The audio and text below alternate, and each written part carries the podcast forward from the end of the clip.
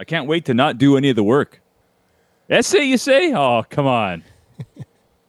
You're I like, can oh, do those in my sleep. like I'm not even Spanish. Essay? Essay. Every sports fan has an opinion. Well, these are ours. Ours. Welcome to Brock and Pep's Unsportsmanlike Convo. And here are your hosts, Brock Fleming and Pep Cariotti. All right. Hey, welcome. We're live as best as we can. We should be getting better at this at this point. So I hope that's the case. Uh, I did get a your mouse battery is low, so we'll see how that goes over the next little while. You know what? The last five episodes have been like kind of like 2020. Uh, You know? that's a very Uh, uh, very accurate depiction of how this has Yeah. gone to date, um, or hasn't gone really. It's, it's, I'm I'm happy we have a Facebook test group. That was great. I shout out to Angela for pointing that out, saying you might not Yeah. want to have all of your uh, bloopers and uh, test episodes being out live onto the Facebook group. Not that mo- that there's many people who aren't our family and friends on there at this point from uh, the Facebook um uh, audience, but uh, Yeah. still, if there's three of them and and they're watching and they're like these guys are yahoos and have no clue what's going on, then uh, maybe they'll change the channel. Hey, like I said, we've taken two steps forward, a half a step back, three steps forward, a half a step back. But you know, being nice with the half a step back. Yeah, uh, no, I'm not. No, no, it's it legit. It's fair. It's only been a, a hitch here and there. I mean, I couldn't control the fact that my power went out the last time we tried this. So little things like that that were out of our control, but we're slowly getting there. You know, I think I think on my end, things have solidified in terms of the uh, consistency with the internet and the lack of uh, choppiness and echo and some of the stuff we were dealing with a couple weeks ago. So. You know that's two steps forward, and the one step back was, uh, you know, my power going out last week. But what are you gonna do? Yeah, your power going out. My uh, my GoPro battery shutting down every 15 minutes. that was pretty funny. That was last week's episode, folks. We didn't we didn't publish it. We didn't even air it on our uh, on our audio page. We we just said, you know what, forget it. It's a little bit of a hot mess. Was a comical folly of errors in terms of the, the GoPro and Brock Brock's face just getting angrier and angrier as, as time went on. It was just awesome. Well, we were supposed to have a guest last time too, and with uh, as we're trying to set up uh, getting Chris's video on, uh, Pierre was really choppy, and then he's like, "Oh, I have no power. The power went out in my neighborhood." so that's the reason for that. So we uh, we will reschedule that interview at a later date. And honestly, I think uh, again not to discuss a whole bunch of what our plans are, but I think the smarter move when we're doing interviews like that is to do it and record it, not do it live, save it, we'll play it uh, when we do the live thing. I think it's the safest Yeah. bet. Um, just some of the guests, especially as we start going, and, and these guests are their time is very valuable, and we appreciate them taking the time to speak with us. I don't want to be sure. dicking around with technology and saying, "Oh, it's not streaming properly" or "It's choppy" or whatever. Um, so, in essence, in the effort to avoid that kind of stuff, we'll uh, we'll likely do a, uh record the interviews uh, ahead of time, Yeah. unless we're in person somewhere, which would be great. But anyway, And, that being yeah, said, we'll, we'll have Chris Hoffley back on. He, I mean, we were going to ask him of the situation with the CFL, but since then, the CFL has announced that they're canceled, and we're going to get to that towards the end of our show today. But uh, Brock, we want to start off. Unless you've got any other housekeeping we got to do, I'm not sure if we have anything else you want housekeeping wise. Uh, any shout outs, any birthdays, any. Well, I'll give shout outs to Homes for Wildlife. Uh, Yes. You know, again, we didn't air last episode, but um, I had a raccoon in my attic that, uh, you know, made its way in and we could hear it. I remember being, I was in Jackson's room. I can hear something behind his light when I was putting him to bed and um, panicked. Not panicked, but I was like, ah, you get that cringy feeling. And uh, I said, Angie, I said, come listen to this.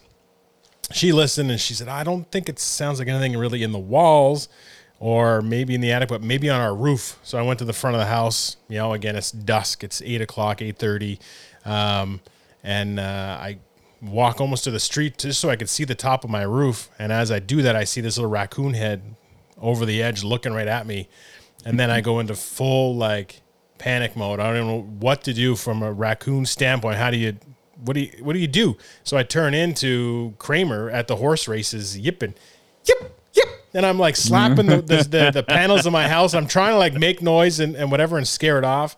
But meanwhile, I scare it like under the roof, and it goes. I guess it, it buried its way through the soffits to get into the attic. But I'm getting a hose out because I'm like, maybe it's there. And before it starts to get in the attic, I'm going to have a hose. I'm going to hose it out there and scare it away. And so I turn the water full in my garage. I go get the hose, but there's no end on it. So it's you know, spewing water in my garage. And then I grab the nozzle. I'm out in the front yard and I'm trying to put the nozzle on a hose that's full blast. And if you've ever tried to do that, all it does is spray all over you. And so now I'm getting madder and madder. And then I look, and my wife is at the door looking out at me, dying laughing. wish she's like, I wish I had my phone. Anyway, so and now that fires me up. I'm like, shut the water off for a second. So she shuts it off. I put the nozzle on. Now I'm back out. The kids are out there. I'm trying to spray this thing down. It doesn't go anywhere. I don't see it anywhere.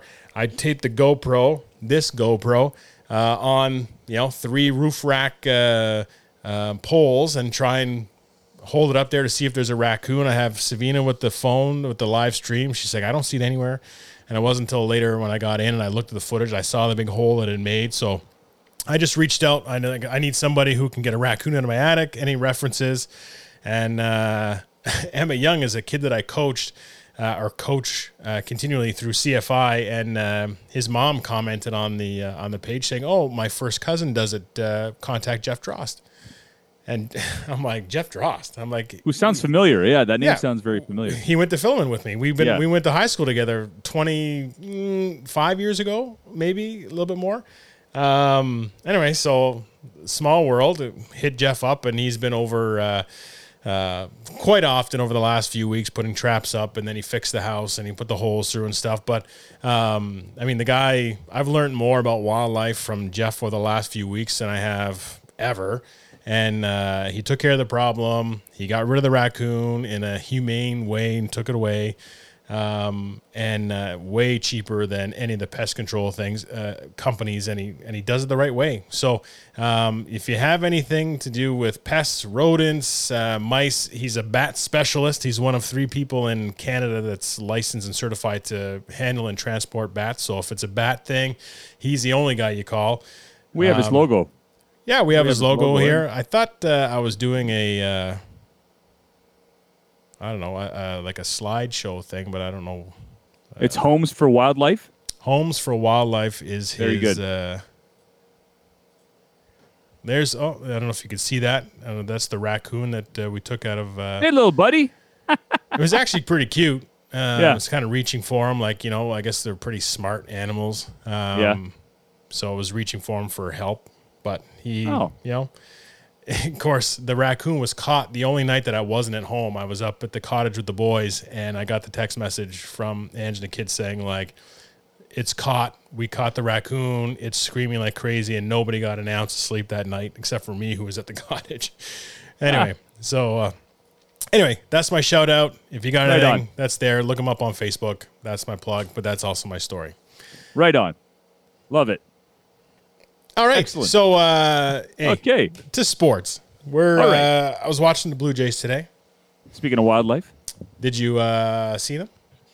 A walk off at the bottom their- of the seventh. I've watched. Yeah, I've watched their last. Uh, their well, they've won four games in a row. I think I've I've watched uh, pretty much every game so far this year, and uh, for the most part, every inning. And if I haven't seen every inning, I've watched the. Uh, the Sportsnet Jays in thirty. 30, 30 and 30 how how smart how brilliant is that was that invention It's. Right? Uh, I mean, they're doing it to more games now, but it's yeah it's the best, especially Yeah. when it's baseball, when it's whatever. If you can't catch a game, and the next morning you can Yeah. spend half an hour with your coffee watching all the pertinent plays within that game. Wonderful, Yeah. absolutely Jays wonderful. 30 and 30 it's uh it's Jays in 30, full so let's not confuse it with ESPN's 30 for 30, which itself is uh, very well done for all Oh. of their documentaries, the 30 for 30s. Usually only available in the states. Uh, it's on the states Netflix, but the Jays in 30 that's on Sportsnet is phenomenal. And just to confuse people uh, even more, the ESPN 30 for 30 are usually an hour. so it's uh, Yeah, but it's, It's not 30 minutes. It's not whatever. It's 30 directors. It was supposed to be 30 directors, 30 stories, 30 directors.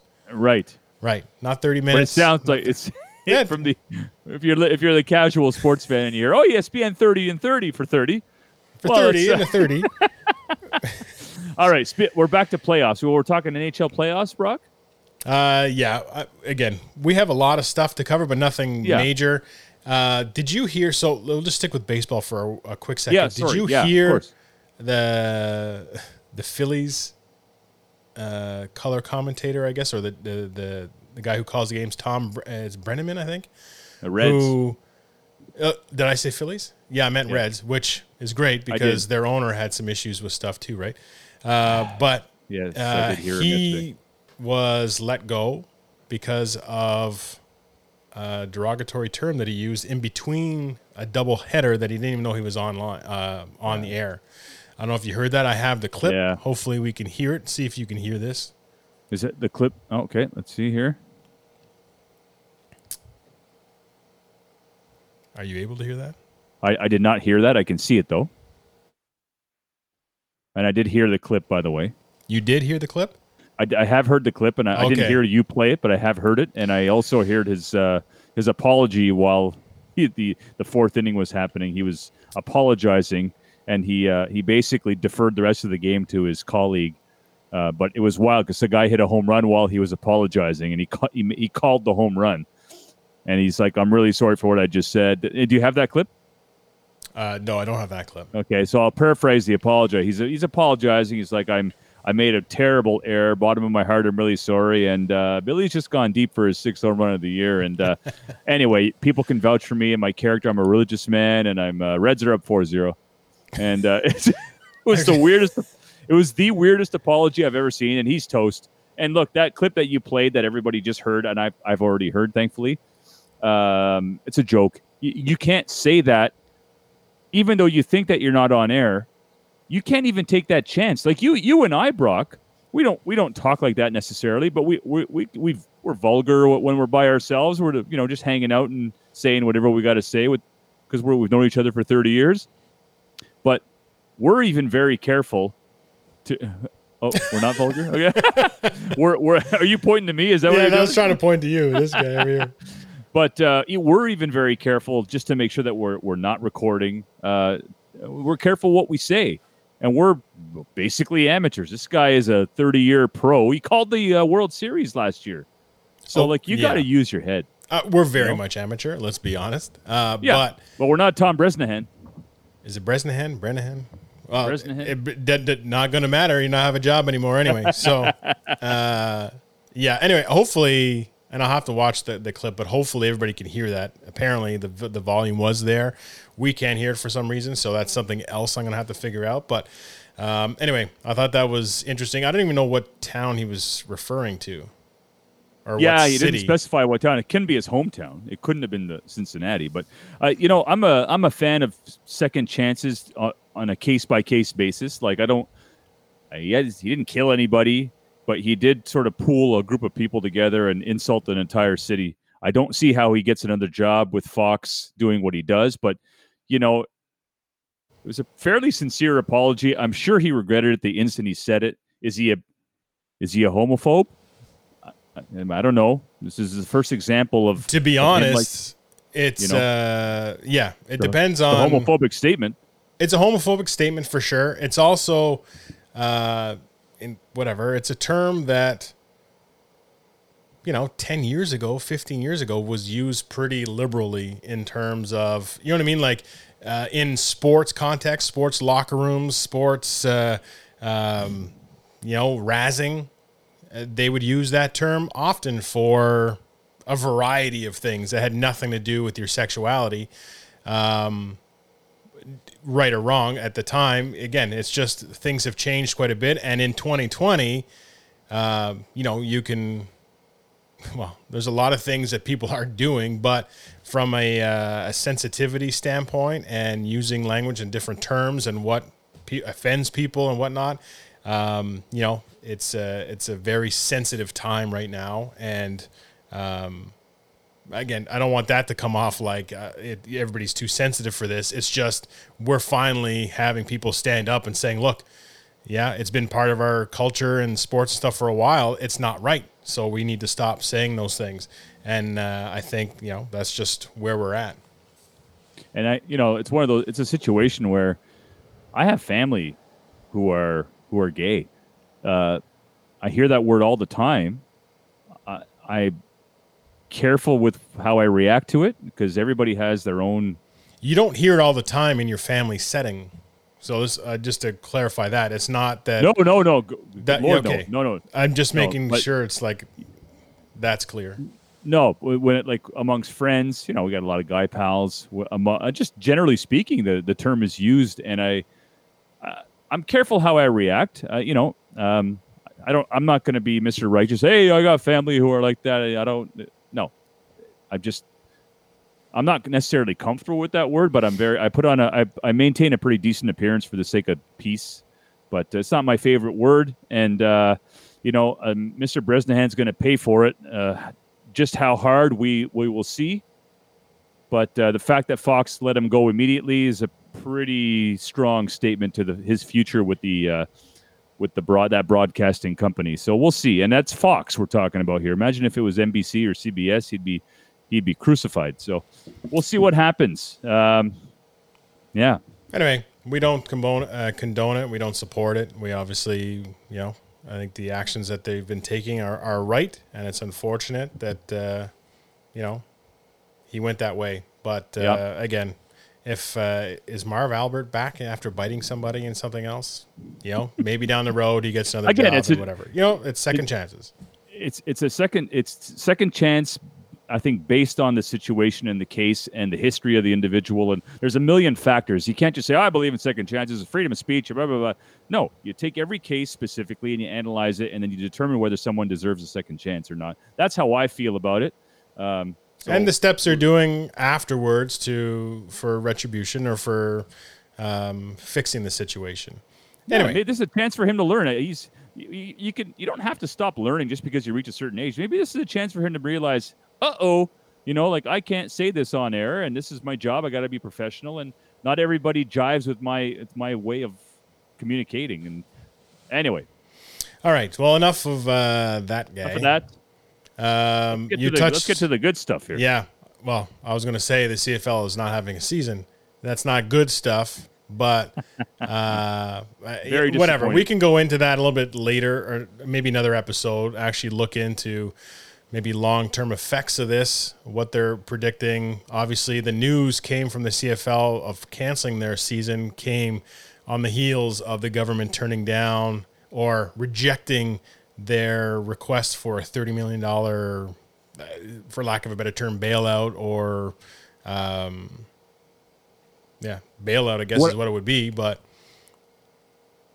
What I want to know is when did they request this this money? Was it during a time when they were dishing out CERB like candy, uh, They- or was it was it recent? Because the the government has already announced that they are slowly scaling away from CERB. It's going to be done. Um, like I think by the end of September, I think that's it for that's it for your two thousand dollars. Uh, they're going to trans they're going to start transitioning people to regular unemployment insurance. Uh, I don't know how that's going to look. So if you're asking for this money within the last month, when the government is already transitioning to, you know, no more lending, basically, you know, where where does that leave the CFL? So I am so disappointed. I'm disappointed on a million levels. I'm disappointed that they didn't get the money. I'm disappointed that the season is canceled because you know if if these other four major leagues can can run playoffs and run full seasons with 32, 34, 33 teams, whatever they have, and the CFL can't run a a modified season with nine team league. the uh, problem, doesn't- the problem I is just- the TV. The TV contracts for the CFL are not enough to sustain the league. So they would have to be having games with no fans and all that kind of stuff. And the NFL TV rights are huge. The NHL ones, you know, they they've signed those big NBC, CBC type deals or whatever. Yeah. Um, You know, even Major League Baseball, I'm sure, is in that same boat. But the CFL's TV deals are not substantial enough to to to keep the league afloat. So for them, the the only option was to not play. So I don't know if the 30 million was the difference between that, saying, you know what, like here we have our TV deal, and then um, you know, 30 million on top of that, we can stay afloat this year or run a, a condensed schedule. Uh, Yeah. Could have been, but who knows? Anyway, I, I don't know. There there might have been some ways of doing it where it's you know would have uh, uh, would a pay per view style thing actually work if it says you know what like the Redblacks are playing, they're playing the Saskatchewan Roughriders. It's uh, five bucks to watch the game or whatever. And you say, you know what? None of the games are televised, but you pay the five bucks. Actually, no, nobody would watch it. Uh, not nobody, but they would not make enough money for that. I think that's a little tough to, to do. But I think from a network standpoint, if the CFL had gone back to them and said, you know what, our current contract is this, but I think there's an extra 30,000 or say 20 to 30,000 fans that would be at the game that cannot attend that game that will then be watching it on television uh, at least does that you know can we work something out where you know you're going to be getting more money as a tv network if if they're turning in i don't know anyway ultimately i'm not i'm disappointed but You're not surprised. I, think not you've- surprised You've been feeling this for a few weeks, and I thought they were going to be Yeah. able to make something happen from a short-term perspective. So what you're saying, what you're saying is that really has nothing to do with scheduling and organizing. You think that would have been the easy part. The, the the hard part would have been money, financially making it viable without losing your shirt, basically.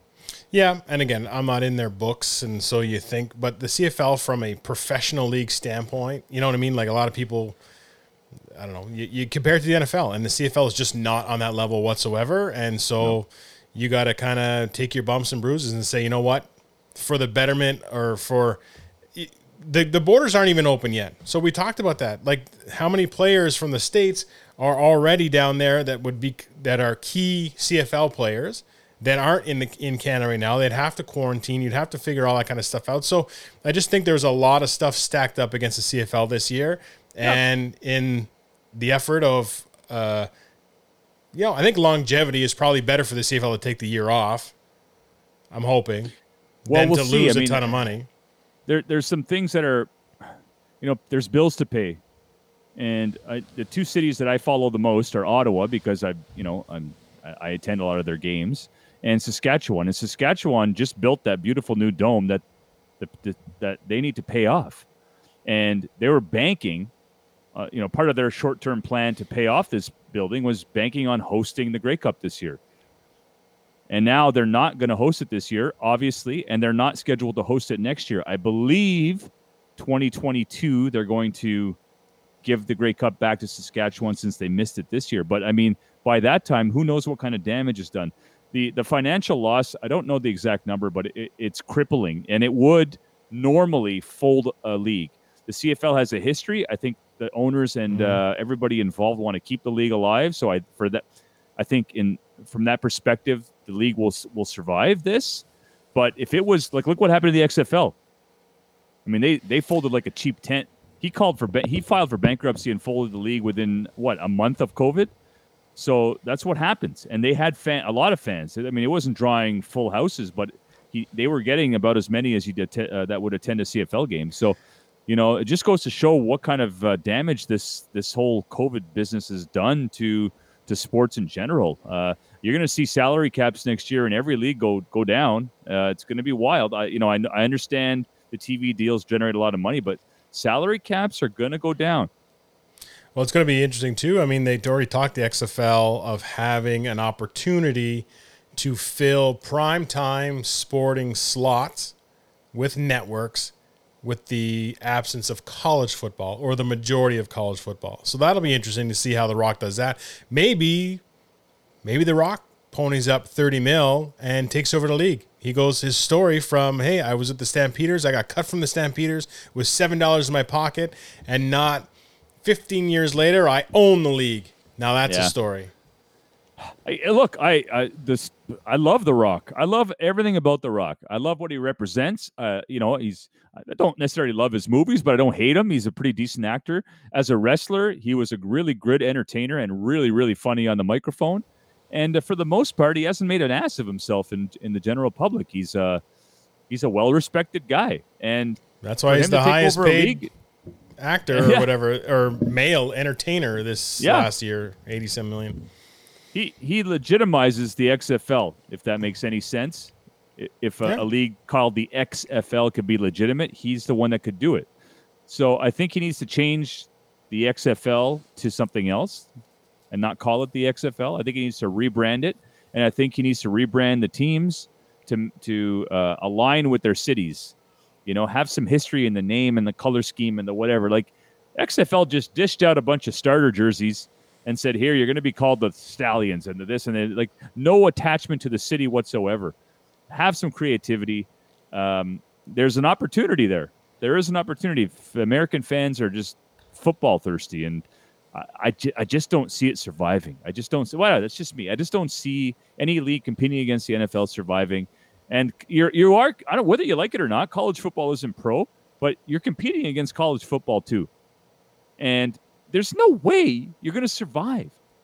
You do like the arena football. You get a niche where it's a small field, and you might attract a kind of a like a renegade uh, uh, exports. Uh, you know, those guys that like like just crazy over the top different rules. You'll get that kind of crowd. But if you're the XFL and you're just tweaking your game just enough to be different, not no one's going to buy it. No one cares. You got college football, uh, 200 years of history. You got the NFL, who's cornered the market on on Sundays and Mondays and Thursdays. What chance do you have? Whether it's spring, fall, whatever, you have no chance. So I'm curious to see what The Rock does if he goes completely different or if he just sort of takes what was already developed and tries to move it along. And I, I don't think that's a recipe for success. Well, we'll see. Like I said, if anybody's going to do it, it's going to be that yeah. guy. Yeah. All right. Moving on to the NHL. So we okay. are in uh, whatever the heat of the playoffs. We've already got the Lightning have moved on. We've got the Bruins have moved on. The. Avalanche have moved on, and we have two Canadian Avalanche teams kicked their ass. Yeah, you know what? I actually didn't know that uh, Phil Kessel and Taylor Hall were both on Arizona, but that makes sense. And actually, Phil he played pretty well, but Arizona just got destroyed. And it was Rick Tocchet that said, "When you're in this bubble, I don't have the exact quote, but he's like, when you're in the bubble." it's it's clear who wants to be there. It's it's all about who wants to be there and who doesn't. And he's like, and last night we didn't want to be here. Like we're in a team that didn't want to be here. So he's like, well, let's see what happens tonight. And they lost seven one. So they had had their bags packed. That flight was warmed up, and they were out of there. They had no yeah. they had no interest in being there. And Colorado looked really good. Seven one, and Kadri's playing out of his mind. And yeah. he's not turning the puck over, and he's not committing silly penalties like he was in Toronto. I mean, I think Toronto, I think you guys really screwed this up with a young guy who just needed to be reined in. That I, sounds I familiar. Uh, they do that a lot. The Leafs do that a lot. And I think a lot of it has to do with the market.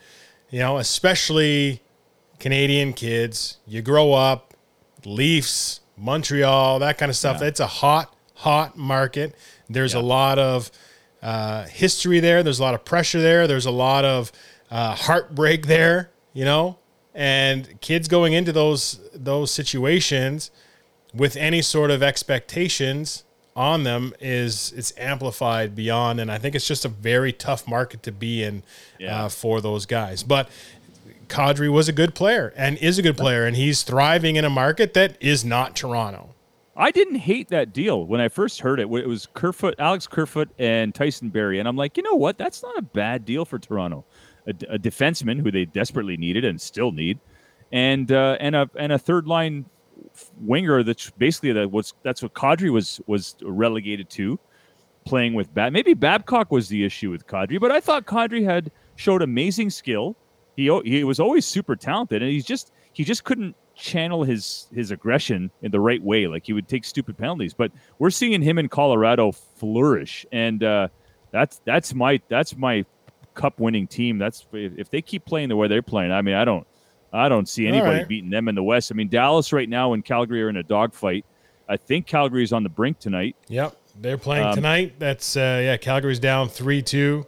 Yeah. Um, you know the Canucks went up two nothing on the Blues. And they, uh, you know, the Blues they're fought back to be 3-2 two now, two. right? But that game last night, I think, was the bit of the turning point. I think Vancouver will get through this series because of that. Down three one to come back and win it. Um, it was huge. Huh. So we're looking at the Vegas Golden Knights, Colorado, Dallas or Calgary, and Vancouver. I mean, hey, if, if I'm Vancouver, I'm like, oh, okay. I just knocked out the defending Stanley Cup champs. Uh, Calgary was going to be a tough out for them. Hey, Edmonton's out. This is a this is a potential. This is like the '93 Canadiens where uh, they ended up playing all the second or third seed guys. You know, hey, hey, what can you do? This is their opportunity. 93. 93 gets me Gretzky every time. That high stick on ah, Doug ah. Gilmour, and he got away Oh, with it, and listen. then he scored. No, oh, come on. I wanted nothing more than Toronto Montreal in the Same. final. How cool would that have been? In our region, above among everything else, there Oh. was no senators at the time. They were not here. You were legit way. an, a Toronto fan or a Montreal fan.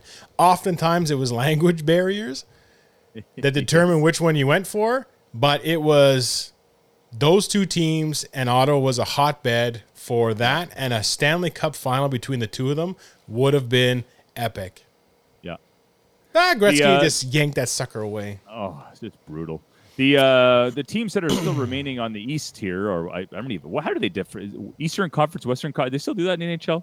Are we still Yes. Eastern and Western? Yeah. Well, so Montreal. I don't know if Montreal has what it takes to. Certainly now with Brendan Gallagher being out for the rest of the playoffs, not only just rest, rest of the series, but if they happen to move on, he's out for the rest of the playoffs. He broke his jaw. I saw that Um, hit. You didn't see that hit. They No. slow moded. It It was on Twitter. They slow moded, and it's it's a nasty hit to the jaw. But Yeah.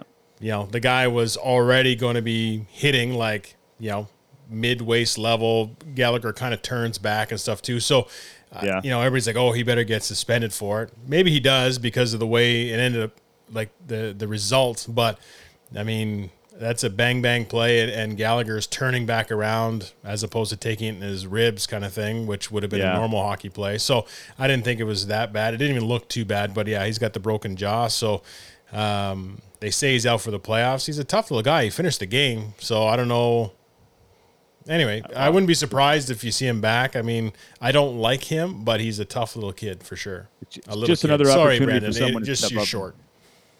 It's just another opportunity for someone to come back, step up, and uh, and a young guy come in and uh, and see what they can do. Because that's really what this playoffs are all about for Montreal. It's about seeing what they've got. You know, they're No. not. No one expected them to beat Pittsburgh. They beat Pittsburgh. No one really expected them to make it this far. Uh, if you asked us three months ago where we thought Montreal was going to be, definitely not the second round. They're down three two. Can they win the next two games without Gallagher and the way they've been playing? I don't know, but we're seeing Suzuki come into his own. I'm seeing a, a, a young John LeClair with uh, uh, this Jesperi Kotkaniemi kid, big, strong, really strong down down near the crease, uh, good hands. Uh, LeClair's coming out party was that '93 playoffs. This we're seeing a very similar player in Kotkaniemi, and I'm really John happy he's having a great playoff. Yeah, John LeClair is way easier to say. but I don't want to have to. I'm just going to call him Yesperi from here on in, if uh, that's okay with you guys. But uh, I mean, again, Suzuki's getting praise from everybody. Uh, Price is playing really well. Carey Price is redeeming himself for the last four years of mediocre play, and I'm, I know I could, I'm going to ruffle some feathers by saying that, but he has not played well the last four years. And what we're seeing now is a focused Carey Price doing his best to push his team to the next round. Are they going to win? I don't think so. I don't think they can win the next two. But there's a lot of for once, for the first time in a long time, there's a lot of hope in Montreal for the next year, the next two years with Cole Caufield in the minors uh, ready to come up, and he's a goal scorer. And uh, Yeah. um, Romanov, I think, is the kid who they're they're looking forward to having on the blue line. So anyway, It'll be good. I'm glad you guys have something to uh, look forward to. But uh, Carter Hart, uh, other than, I mean, last game, there's a couple of weak ones. But this kid lets in five, gets pulled in game two, gets shelled. And you think he's 21. Is he a little rattled now? You know, like Yeah. he, he was having such a good playoff. Is he going to be rattled? Is he done? Then he comes back and he goes shutout, shutout. Yeah, Ridiculous. Look, look, he looks like Carey Price, but he, that's his idol, right? Like that's So what he smooth. modeled his game around and whatever. Yeah. And like he is, he's so his demeanor is so calm, yeah, uh, and his movements are so relaxed too for the most part. yeah. He- It's it's impressive, and he wears seventy nine. I love seventy nine. Uh, you know, it was my old Colgate number, so I have a, uh, An affinity to that kind of number, and the fact it stands out as a goalie. Anyway, so and Yeah. again, he had a real good junior career and stuff too. So I, uh, you know, whatever. I wouldn't be upset if Montreal had got through or would get through, but uh, I'm cheering for Philly ultimately. Plus, they got really sick uniforms. I like those. And Bobby Clarke is done with them. He was the reason I really hated the Flyers back in the day. uh, anyway, so Montreal, we'll see what happens with them. Uh, again, we talked. Boston's already moved on. Tampa's already moved on. Um, you know, the Islanders are up three one on the Capitals. They play tonight at eight, so they could close it out. That's a team that I, being down 3 0, I still have faith in Washington. That's a team that, of all the teams in NHL to go down 3 0, they're the only one that I would say, you know what, that's a team could, that could roll off four easy. Veteran team, well coached, you know. Yeah, Yeah, good leadership, but Barry Trotz is the coach of the Islanders. I think there's the difference maker when it comes to this series, and he'll have his guys ready to play and, and put this game, put this uh, series away. Who'd have thought the Islanders? JG Pageau, good for him. Happy for him. good for him. Yeah, I really some of those guys again, good Yeah. unis too. Um, good unis. All right, so we're not going to go into too much other stuff, but I do want to ask you, staking the hockey thing. Uh, Eugene Melnyk was asked about um, possibly trading the third and fifth overall picks to try and land the number one overall pick, and he said it would be uh, what was the word? I wrote it down. Un unsmart. That's not even a word. It was something stupid like that. Anyway, uh, okay, so they have put together sort of like a quick uh, list of people who were drafted first overall and what their third and fifth picks would have been. So for those who are on live, I'm not sure if our sound actually had gone through there because I forgot to add the RODECaster to this section. So I just want to make sure this is the first overall pick. So I just went back to the the first part. There's more to this list, obviously, but after you know 10, 15 years, you can really see where these players end up, and I don't see a lot in here where I would maybe 2006 where I would take Jonathan Toews and Phil Kessel over Erik Johnson. But other than that, are you trading any of these first overall picks to take the third and fifth in these drafts? Would you do it? I'd say if you gave me 10 drafts, nine of them I'd say no, never. But in this one, I think you got to really roll the dice. And, and uh, Lafreniere could be a, a, a Crosby McDavid sort of hybrid. So, you know, guys like him don't come around all that often. So, so yeah, I would for in this particular draft year, yes. Normally, I, I would not. And again, even this year, I, I I- it, it's not a sure shot. I wouldn't do it for sure.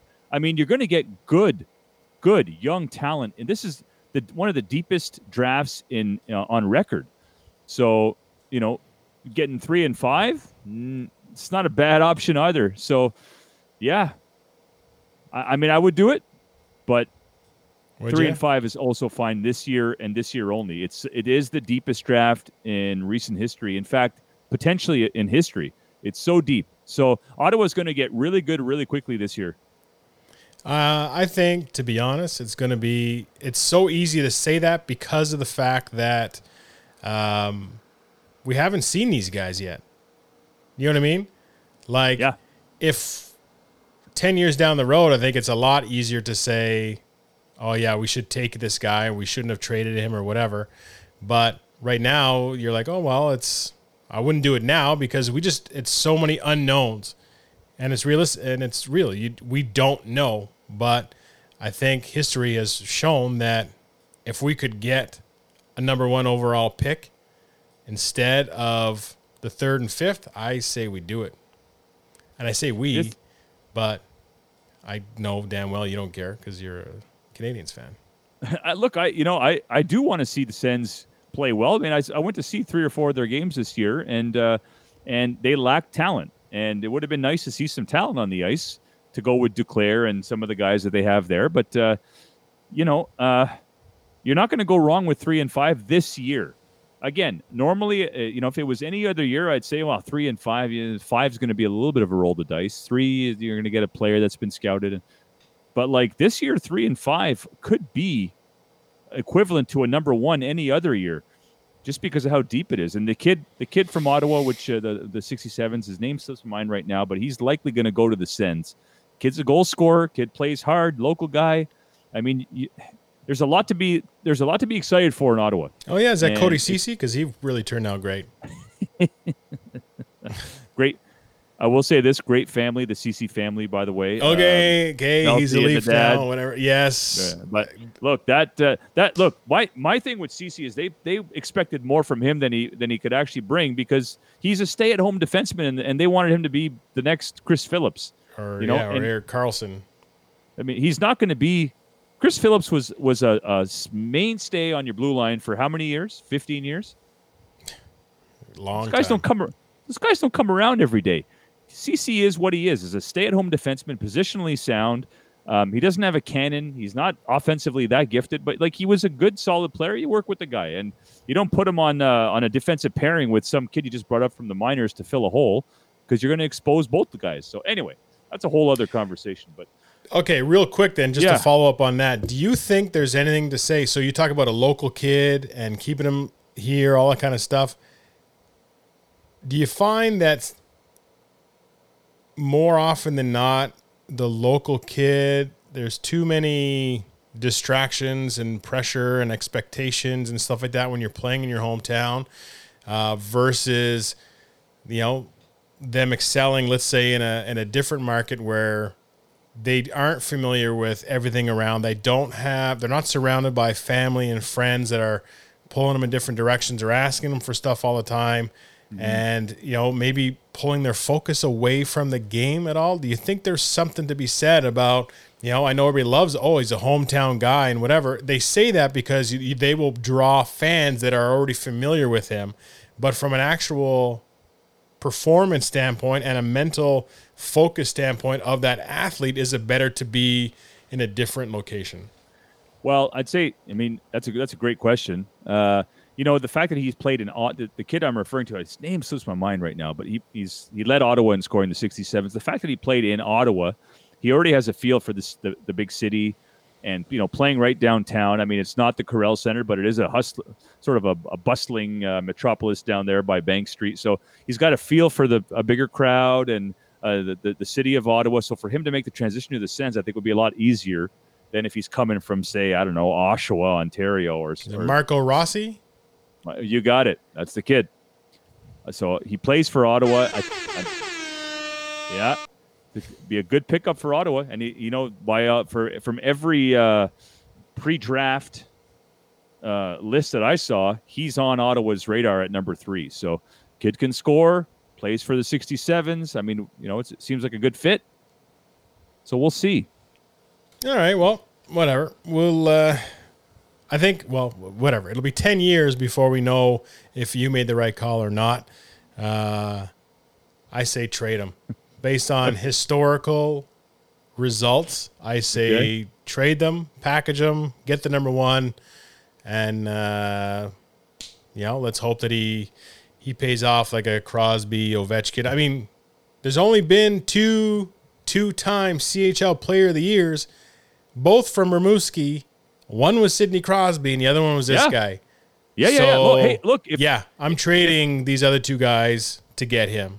Yeah, if hey, if Ottawa if Ottawa says, "Hey, would you take my fi- five and three for your one?" and uh, and the Rangers say, "Yeah, uh, yeah, uh, yeah, I do it. Of course, I do it." I mean, heck, Montreal. There was a, a report before they made the bubble, before this whole bubble idea came through. There was a report in Montreal saying that if they don't get the number one pick, they're going to deal their first rounder in 2021, 2022, a third rounder in 2023, and two roster guys for the number one pick. So yeah, clearly this guy is coveted. I mean, yeah, yeah, I'd do it for sure. I'm just saying that if Nonsensical. you don't do it, you're going to be all right. Nonsensical was what uh, Melnyk used. Crazy. Nonsensical. Nonsensical. Sounds Uh, he's right. he's nonsensical. He, he oh, yeah, he's non something. All We should get him on the show. Imagine that. I would imagine that actually. Phones would be off the blowing off the hook. Okay, we're we're uh, we're approaching the forty minute mark here. so Yeah, we're- let's we wrap this sucker up. Uh, we want- we got a couple more topics here. I think what we'll do Eh. is uh, just checking on this list. We'll we'll talk about Bauer's cleats. Uh, Uh, skip that. yeah, well, Uh, Bauer had cleats he was going to wear. They they said free Kelly. So uh, related to is that it's free Joe Joe Kelly? Kelly? Free Joe Kelly, yeah. He was going to wear those on the mound, but then the league said, and he tweeted it out and had a little video. These are my cleats, and it was you know they're well done. Uh, it had free whatever on the other side had Kelly, and then it had uh, likeness of Kelly, like it, the actual picture on it. And uh, the league said, yeah, you'd be fined and all that kind of stuff. So he didn't wear them, but whatever. The idea was there, and that's uh, a one pitcher supporting another pitcher in terms of throwing at the Astros. Um, yeah, I was amused by it. Yeah, so Trevor Bauer is a starting pitcher for the Reds, I believe. Yes. Yeah, starting pitcher for the Reds. He was with the Cleveland Indians. Controversial guy. He uh, he's known for yelling his pit what he's going to throw to the batter. you know this? Um, no, but somebody just did that the other day. Might have been him. He he's no. known for he just yells his um, fastball and like he actually tells him he's about to throw it before his windup. Yeah, Anyway. but do you do you? It's like uh, playing poker, and he's like, "Yeah, I got aces, got aces, got kings." Does he? Who knows? And he might ninety percent of the time, but ten percent of the time he's going to hit you with a curveball and and Yeah. yeah. so it just it's a mind s- screw. Yeah. you know. And he's got good stuff. So if he tells you he's throwing a fastball and it ends up being a curveball, you're a, you're a mess. Your timing's all off and all. I'm not even sure if that's. We talk about unwritten baseball rules. We're gonna have a whole episode on un- unwritten baseball rules. But anyway, Joe Kelly, by the way, uh, you, you got to read his quote in the paper. I, I I don't didn't memorize it, but I'll you know to paraphrase, he's just rips the Houston Astros. Like this was a recent quote from uh, the, during his he's suspended for obviously for a few games for hitting uh, some of the Astros players Yeah. but he went up he he doubled down on his on his feelings and if uh, we'll look up that quote and bring it on the next show but hilarious Yeah, let's do more baseball Uh, next time because I want to talk Fernando Tatis Jr. and the Rangers, Oh, all that kind of stuff too. Not today, Jer- but gerald mccoy we, we won't get into it too much but you know the uh, dallas cowboys picked him up uh, in the offseason a veteran defensive tackle from the tampa bay buccaneers then he went over to carolina for a year yeah, Dallas Cowboys picked him up. He was a, an All Pro for a couple of years. Slowed down a little bit. He blew his quad, and then they cut him. It's one of the things I hate about the NFL. Really quickly in in ten in ten seconds or less. Like, what are your thoughts on that, Brock? Uh, he signed a contract that had something like that in there. Like that's not typical. If you're injured, that's a total different story. Now he he is going to be part of the Cowboys organization for rehabbing and everything, and he's got to clear waivers. I think other teams can take him, but it, there's something in his contract, and so I don't want to discuss it too much because I haven't researched it. But there is there was something in there that is outside of the norm from NFL contracts and stuff. So I don't know if he did that in terms of you know making them feel at ease to sign him or to pay him that money or whatever. Um, but I'll, I'll have to look that up. But there was something in there that wasn't normal. I mean, uh, the whole thing initially smelled rotten, but you know, in, in hindsight, you know, him to, for the Cowboys to keep him around and rehab him while he's, uh, you know, if he clears waivers, whatever. I think that's it. Kind of makes up for how- the the optics of, of that, you know. But um, the Bucks, you want to talk about the Bucks? They dropped Game One to Orlando. That's a non-issue. They're going to destroy Orlando. I mean, Orlando had a big game from Nikola uh, Vucevic, but I mean, really, T. Ross had 18 points, and the rest are like the rest are just journeymen. Like DJ Augustin was starting. Uh, they don't even have Aaron Gordon, the guy that they're are arguably their best player. He's out for the series. He's out again tonight. I think Milwaukee comes back tonight and puts the thump into him, and they'll win three or four straight. Uh, I, I don't see Orlando. That's just it's a one off. I mean, Toronto lost their. Was hoping. You know, I mean, hey, you know, crazy things have happened, and they're well coached. He's a, uh, uh, Clifford is a, a great coach, but you know, you know, they're not they're not talented enough to, to hang with the, the Bucks. So I think everybody needs to calm down. Uh, I will say this and though. Blazers. I was just say this: the Lakers are in big trouble, and I called this a couple of weeks ago. I said, you know what? They, they started off strong in the bubble, and then they started to get exposed at that point guard position. They do not have a point guard. Period. Alex Caruso is playing point guard for the Los Angeles Lakers, and he's playing. I think he played like 30 minutes last game. He has no business on the floor. Certainly no business on the floor against Dame Lillard. Lillard is going to expose them. And if they don't figure out their point guard situation, the Lakers are in big trouble against a team who's been playing playoff basketball for the last three weeks, trying to get in the playoffs. That's the thing. So- and Portland you know? has been in nail biters and games Oh. they had to claw back. And, you know, Lillard's been the MVP as he was crowned. But you're in that mindset and it just rolls into the next series. And that's an advantage. And we're going to see really quickly can the Lakers and their experience come through and say, you know what, now we got to turn it on. This is what we need to address. Let's do this. And if uh, game two is going to be a very good indication, Charles Barkley's already called that if Portland won the first game, they'd sweep them. Yeah, I, I, It's hard for me to go said- against Chuck. He, he's on to something because they need to figure it out. What they need to do is get the ball to LeBron early in the shot clock and get the hell out of the way. And him and Anthony Davis have to play two man game. And if you look at, I'm not going to break down, analyze the how to succeed in the NBA, but if you look at the best teams and the best, uh, the, the championship teams over the course of the last uh, 10 years, they surround their best players with great shooters. That's the NBA now. Gone are the days of the Dwight Howards and the Shaqs and the dunking on everybody. Those days are gone. You need your big, your four and your five to shoot the three ball. So you surround your your best players, in this case LeBron James, with shooters. And in Cleveland, all he had were shooters. If the, if it wasn't him, it was Kyrie and Korver and all these guys, J.R. Smith. They don't have that in in L.A. And they better figure out something. They better figure out a new strategy on the fly. And I suggest they do pick and roll, er, get the ball to LeBron, pick and roll with AD, and everybody get the hell out of the way. And you throw on whatever shooters they do have, you put them on the perimeter. And Danny Green is just awful. Yeah, Like, I wish I, I had uh, uh, Snoop's clip. Snoop had a uh, a video to those guys about shooting, and there's a lot of um, f bombs in it. He was not a happy camper. No. So we'll see how they come back. I mean, the Lakers they have a lot of talent. They have the experience. They're the they best have player in the world.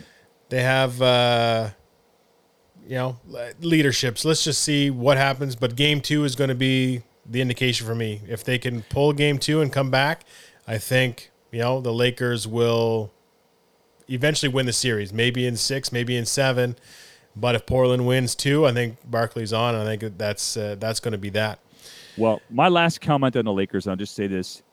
LeBron was so good last game. Like he was unreal. He had a His- was almost a triple double in the first quarter or half or something. He was making passes. I I mean, I've seen him play uh, you know, uh, next all world basketball, but this was like he was ready, focused, on top of his game play and defense, and they were still getting lit up.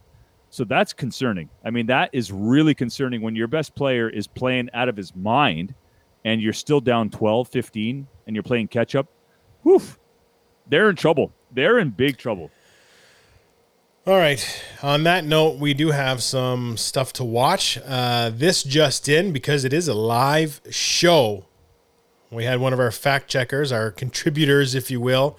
Um my brother, Curtis Fleming, has texted me to indicate that the Jays were down seven to two in Game Two and are now up nine to seven. So it is a game I would like to turn on and Yeah. uh, watch the final of and see how that goes. So I'd like Hey. to see them turning it around. They were down 7 0. All right. Well, hey, Yep. that's uh, Pep the one upper. All right. It is so the uh, it is the top bottom of the six. So the Jays are up two, and they're the home team. So they'll throw in whatever closer they're going to use tonight. And uh, well, they're still they're still they got two on. They can just still rack up a couple of runs here. So yeah, let's get that going. We'll Let's talk. we're going to talk more Jays. You know what we'll do, Brock? The next episode we'll talk. uh, We'll get into into the Jays because right now they're if the playoffs were to start today and they win this second of the second game of their doubleheader, which they won the first game, they'd be in the playoffs. So we'll talk about the Jays a little bit That's more in our next episode. Because my my prediction of what their their record will be, I don't think looks too accurate right now, and they they let a lot of things slide. They got some games that they they let get away from them, but Oh, ultimately, the defense has whatever. We can we can dive into that, and maybe we'll get uh, uh, our resident baseball expert Pignat on there too. I know he's got his his his take on the Jays and stuff too. All right, we're gonna get out of here. Uh, if anybody's looking for hats, let me know. I'm going to put an order in uh, for a dozen hats. But if there's a particular style, size, whatever that you're looking for, make sure you reach out to me and I'll make sure that's in the order and we can figure that out. Uh, prices vary depending on whatever clubhouse charges. Uh, but we're going to get a few out there and uh, we'll have a few giveaways and stuff too. Anyway, uh, appreciate everybody tuning in. And uh, well, I guess I didn't adjust my uh, whatever. We're gonna go back to this. Screw the celebration, but we're going out to uh, little Junior Mafia. Peace out, everybody.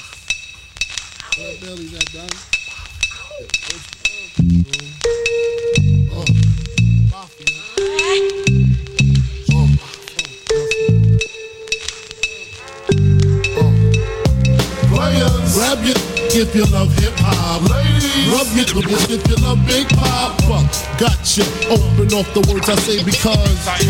Check it out. Uh, now who smoke more than a little bit? What are you, an idiot? Listen to the lyrics I spit like M1s. Got mad guns up in the cabin. Cause these ain't the ones for the dipping and dabbing.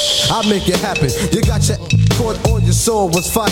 From the Honda Passport or the MP. What if you see? Then I miss you. I blow up spots like little sisters. Grind, grit your teeth. Grind, bite your nails. Took the cuticles like Murray. My killers be the most beautiful. Junior Mafia click thick like Luke dancers. Playing. Honey. Take a glance at the little one. Pulling over in the Land Rover. Playing Big Willie style with the chauffeur. You know what I mean? Stack the green, read all between the lines.